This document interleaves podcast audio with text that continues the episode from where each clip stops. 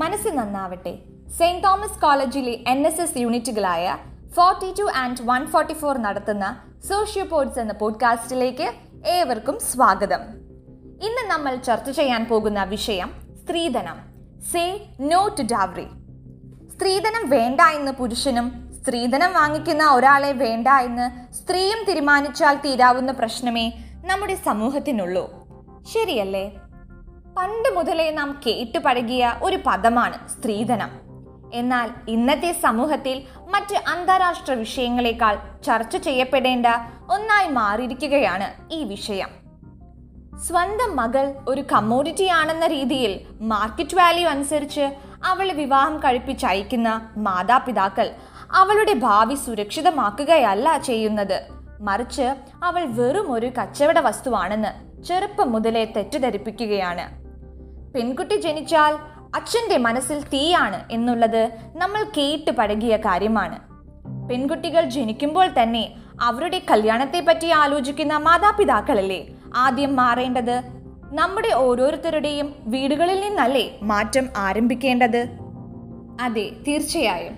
സ്ത്രീ ശാക്തീകരണത്തെ പറ്റിയും നമ്മുടെ ഭരണഘടന ഉറപ്പു നൽകുന്ന തുല്യനീതിയെ പറ്റിയും ഉച്ചത്തിൽ പറയുമ്പോഴും നമ്മുടെ പലരുടെയും വീടുകളിൽ സ്ത്രീധനത്തിന്റെ പേരിൽ പഴി കേൾക്കേണ്ടി വരുന്ന അമ്മയെയും സഹോദരിയെയും നാം കാണാതെ പോകുന്നു.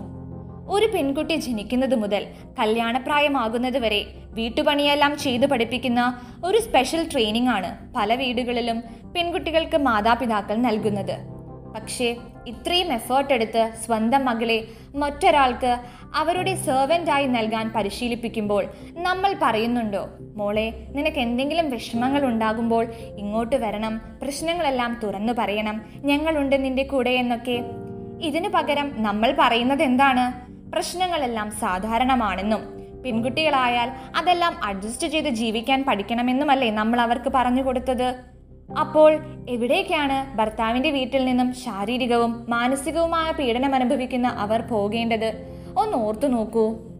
സ്ത്രീധനത്തെക്കുറിച്ചുള്ള ചരിത്രം പരിശോധിക്കുകയാണെങ്കിൽ നൂറ്റാണ്ടുകൾക്ക് മുൻപുള്ള ഭാരതീയ സമൂഹത്തിൽ വിവാഹങ്ങളിൽ സ്ത്രീധനത്തിന് വലിയ പ്രാധാന്യമില്ലായിരുന്നു. പണ്ട് മൗര്യ കാലഘട്ടത്തിലെ മഗസ്തനീസ് തുടങ്ങിയവരുടെ രചനകളിൽ നിന്ന് നമുക്കിത് മനസ്സിലാകും. സ്ത്രീകളുടെ വിവാഹം അവരുടെ സൗന്ദര്യവും പെരുമാറ്റവും മറ്റ് അടിസ്ഥാനങ്ങളുടെ മേന്മയും അനുസരിച്ചായിരുന്നു. പ്രാചീന എഴുത്തുകാരുടെ രചനകളിൽ നിന്ന് വ്യക്തമാകുന്ന മറ്റൊരു വിഷയം സ്ത്രീധനത്തിന് യാതൊരു പ്രാധാന്യവും ഇല്ലായിരുന്നു എന്നതാണ്. മധ്യകാലഘട്ടത്തിൽ മറ്റൊരു തരത്തിലായിരുന്നു വിവാഹം. അൽബർണി തുടങ്ങിയവർ സൂചിപ്പിക്കുന്നത് ഇന്നത്തെ രീതികളിൽ നിന്ന് നേരെ വിപരീതമായ സാഹചര്യമായിരുന്നു എന്നതാണ്. വിവാഹം നടക്കുമ്പോൾ വരൻ വധുവിന് ഉപഹാരങ്ങൾ നൽകും. സ്ത്രീധനം എന്ന ആചാരമേ അന്നില്ലായിരുന്നു. ഇന്ന് നമ്മൾ പാശ്ചാത്യ സമൂഹത്തിൽ കാണുന്ന വിവാഹാഭ്യർത്ഥനകളോട് സാമ്യമുള്ള രീതി. കേരളത്തിലെ ചരിത്രം പരിശോധിക്കുമ്പോൾ കാണപ്പെടുന്ന രസകരമായ വസ്തുത, ഇന്ന് കാണുന്ന രീതിയിലുള്ള സ്ത്രീധന വിതരണം കേവലം പതിറ്റാണ്ടുകളുടെ പഴക്കമേയുള്ളൂ എന്നതാണ്. 70കളുടെ തുടക്കം മുതലാണ് ഇവ കണ്ടു തുടങ്ങുന്നത്. 20-ാം നൂറ്റാണ്ടിന്റെ തുടക്കത്തിലൊക്കെ വളരെ വിരളമായിട്ടാണ് സ്ത്രീധനം എന്ന ആചാരം കാണാൻ സാധിക്കുന്നത്. വിവാഹ സമയത്ത് പുരുഷന് വധുവിന്റെ രക്ഷിതാക്കളിൽ നിന്ന് ലഭിക്കുന്ന ഭൗതികാസ്തികളെ പണം, സ്വർണം, സ്വത്തുവകകൾ, വാഹനം തുടങ്ങിയവയാണ് സ്ത്രീധനം എന്നതുകൊണ്ട് ഉദ്ദേശിക്കുന്നത്. പുരുഷാധിപത്യ സമൂഹത്തിൽ കാണപ്പെടുന്ന സ്ത്രീവിരുദ്ധമായ ഒരു ദുരാചാരമായിട്ടാണ് സ്ത്രീധനത്തെ കണക്കാക്കപ്പെടുന്നത്. ഇതൊരു സമൂഹത്തിലെ സ്ത്രീയുടെ താഴ്ന്ന പദവിയെ സൂചിപ്പിക്കുന്നു. വിദ്യാഭ്യാസമോ തൊഴിലോ മറ്റു വരുമാനമാർഗമോ ഒന്നുമില്ലാത്ത സ്ത്രീയെ അവളുടെ ജീവിതകാലം മുഴുവൻ സംരക്ഷിക്കുന്നതിന് പകരമായി പുരുഷൻ കൈപ്പറ്റുന്ന ധനമാണ് സ്ത്രീധനമെന്നും പറയാറുണ്ട്. എന്നാൽ ഈ സ്ത്രീകൾ ഭർത്താവിൻ്റെ വീട്ടിലെ പണികൾ ചെയ്യുന്നത് ഒരു ജോലിക്ക് തുല്യം തന്നെയാണ് എന്ന് മറുവാദം ഉയരാറുമുണ്ട്. അതിൻ്റെ ഭാഗമായി ഇന്ത്യയിൽ വധു അമിതമായി സ്വർണം ഉപയോഗിച്ച് കാണാറുണ്ട്. സ്ത്രീധനത്തെ സംബന്ധിച്ചുള്ള നിയമവശങ്ങളെ പറ്റി നമുക്കൊന്ന് നോക്കിയാലോ? നമ്മുടെ ഈ ഇന്ത്യ മഹാരാജ്യത്ത് സ്ത്രീധനം നിയമവിരുദ്ധമാണ്. സ്ത്രീധന നിരോധന നിയമപ്രകാരം സ്ത്രീധനം കൊടുക്കുന്നതോ വാങ്ങുന്നതോ ആയ ഏതൊരു പ്രവൃത്തിയും ശിക്ഷാർഹമാണ്. ഈ നിയമം ലംഘിക്കുന്ന വശം പരമാവധി 5 വർഷം വരെ ജയിൽ ശിക്ഷയും 15,000 രൂപ വരെ നഷ്ടപരിഹാരവും വാങ്ങിയതോ കൊടുത്തതോ ആയ സ്ത്രീധന തുക തിരിച്ചു നൽകലും ശിക്ഷയായി വരും.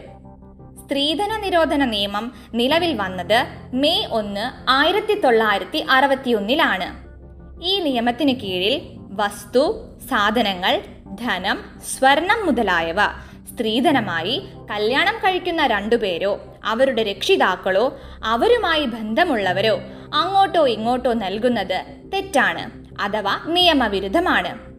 ഇന്ത്യൻ സിവിൽ നിയമപ്രകാരവും ഇന്ത്യൻ പീനൽ കോഡിലെ സെക്ഷൻ 304B, 498A പ്രകാരവും സ്ത്രീധനം നൽകുന്നത് തെറ്റാണെങ്കിൽ പോലും ഇന്നും അത് പലയിടങ്ങളിലും നടന്നുവരുന്നു.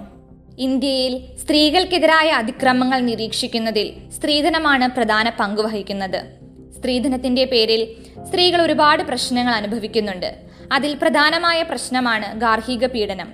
ഗാർഹിക പീഡനത്തിൽ ശാരീരികവും വൈകാരികവും സാമ്പത്തികവും ലൈംഗികവുമായ അതിക്രമങ്ങളും ഭയപ്പെടുത്തൽ, ഒറ്റപ്പെടൽ, ബലാത്കാരം എന്നിവ ഉൾപ്പെടുന്ന അധിക്ഷേപകരവും ഭീഷണിപ്പെടുത്തുന്നതുമായ പെരുമാറ്റത്തിന്റെ വിശാലമായ സ്പെക്ട്രം ഉൾപ്പെടുന്നു. കുറച്ചു ദിവസങ്ങളായി നമ്മുടെ സമൂഹത്തിൽ ഏറ്റവും ചർച്ച ചെയ്യപ്പെടുന്ന ഒരു വിഷയമാണ് സ്ത്രീധനത്തിന്റെ പേരിൽ ആത്മഹത്യ ചെയ്യുന്ന യുവതികളെക്കുറിച്ച്. ഒരു വലിയ തുക വധുവിന്റെ വീട്ടിൽ നിന്ന് സ്ത്രീധനമായി കൊടുത്തിട്ടും ഭർത്താവിനും അദ്ദേഹത്തിന്റെ വീട്ടുകാർക്കും അത് മതിയാവുന്നില്ല. അതുകൊണ്ട് പിന്നെയും പണം ആവശ്യപ്പെടുകയും അതിന്റെ പേരിൽ സ്ത്രീകളെ ഉപദ്രവിക്കുകയും ചെയ്യുന്നു. പരാതി പറയാൻ പോലും സമ്മതിക്കാത്ത ഒരവസ്ഥയിലേക്ക് എത്തുമ്പോഴാണ് സ്ത്രീകൾ ആത്മഹത്യ ചെയ്യുന്നത്. ചില സന്ദർഭങ്ങളിൽ സ്ത്രീധനത്തിന്റെ പേരിൽ ഭർത്താവിന്റെ വീട്ടുകാർ അവളെ കൊലപ്പെടുത്തുന്ന സാഹചര്യവും ഉണ്ടാവുന്നുണ്ട്. ജാതകത്തിന്റെ പേരിലും മറ്റും പെൺകുട്ടികളെ അവരുടെ പഠിപ്പ് പോലും പൂർത്തിയാകാതെ കല്യാണം കഴിപ്പിക്കുകയാണ്. അതുകൊണ്ട് തന്നെ സ്വന്തം കാലിൽ നിൽക്കുവാനുള്ള പഠിപ്പോ ജോലിയോ വരുമാനമോ അവർക്കുണ്ടാകുന്നില്ല. സ്ത്രീധനം വാങ്ങുകയോ കൊടുക്കുകയോ ചെയ്യുന്നതിനെതിരെ നമ്മൾ ശക്തമായ നിലപാടെടുത്തില്ലെങ്കിൽ ഇത് ഇനിയും തുടരുകയും ഒരുപാട് പെൺകുട്ടികളുടെ ജീവൻ നഷ്ടപ്പെടുകയും ചെയ്യും. ഫിനാൻഷ്യലി ഇൻഡിപെൻഡന്റ് ആവുക എന്നതാണ് നമുക്ക് നമ്മുടെ പെൺകുട്ടികളോട് ഈ അവസരത്തിൽ പറയാനുള്ളത്. സ്ത്രീധനം വാങ്ങാത്ത ഒരുവനെ മാത്രമേ വിവാഹം കഴിക്കൂ എന്ന് തീരുമാനിക്കുക. നമ്മുടെ പഴമക്കാർ പണ്ട് പറഞ്ഞു കേട്ടിട്ടുണ്ട്, പെൺകുട്ടിയെ എന്തിനാണ് പഠിക്കാൻ വിടുന്നത്, അതിനുള്ള പണം അവൾക്ക് സ്ത്രീധനമായി നൽകാമെന്ന്. ആ ചിന്താഗതി മാറ്റി സ്ത്രീധനത്തിനായി സ്വരുക്കൂട്ടുന്ന പണം അവളുടെ പഠനത്തിനായി ഉപയോഗിക്കൂ. സ്വന്തം കാലിൽ നിവർന്നു നിൽക്കാൻ അവളെ അനുവദിക്കൂ. നമ്മുടെ രാഷ്ട്രപിതാവായ മഹാത്മാ ഗാന്ധിജി ഒരിക്കൽ പറയുകയുണ്ടായി, ഒരു ദേശത്തിന്റെ പുരോഗതി എന്നത് സ്ത്രീയിലൂടെയാണ്. Yes, if you educate a man you educate an individual. However if you educate a woman you educate a whole family. Woman empowered means mother India empowered. This is Angel signing off from socio pods. Thank you and have a nice day.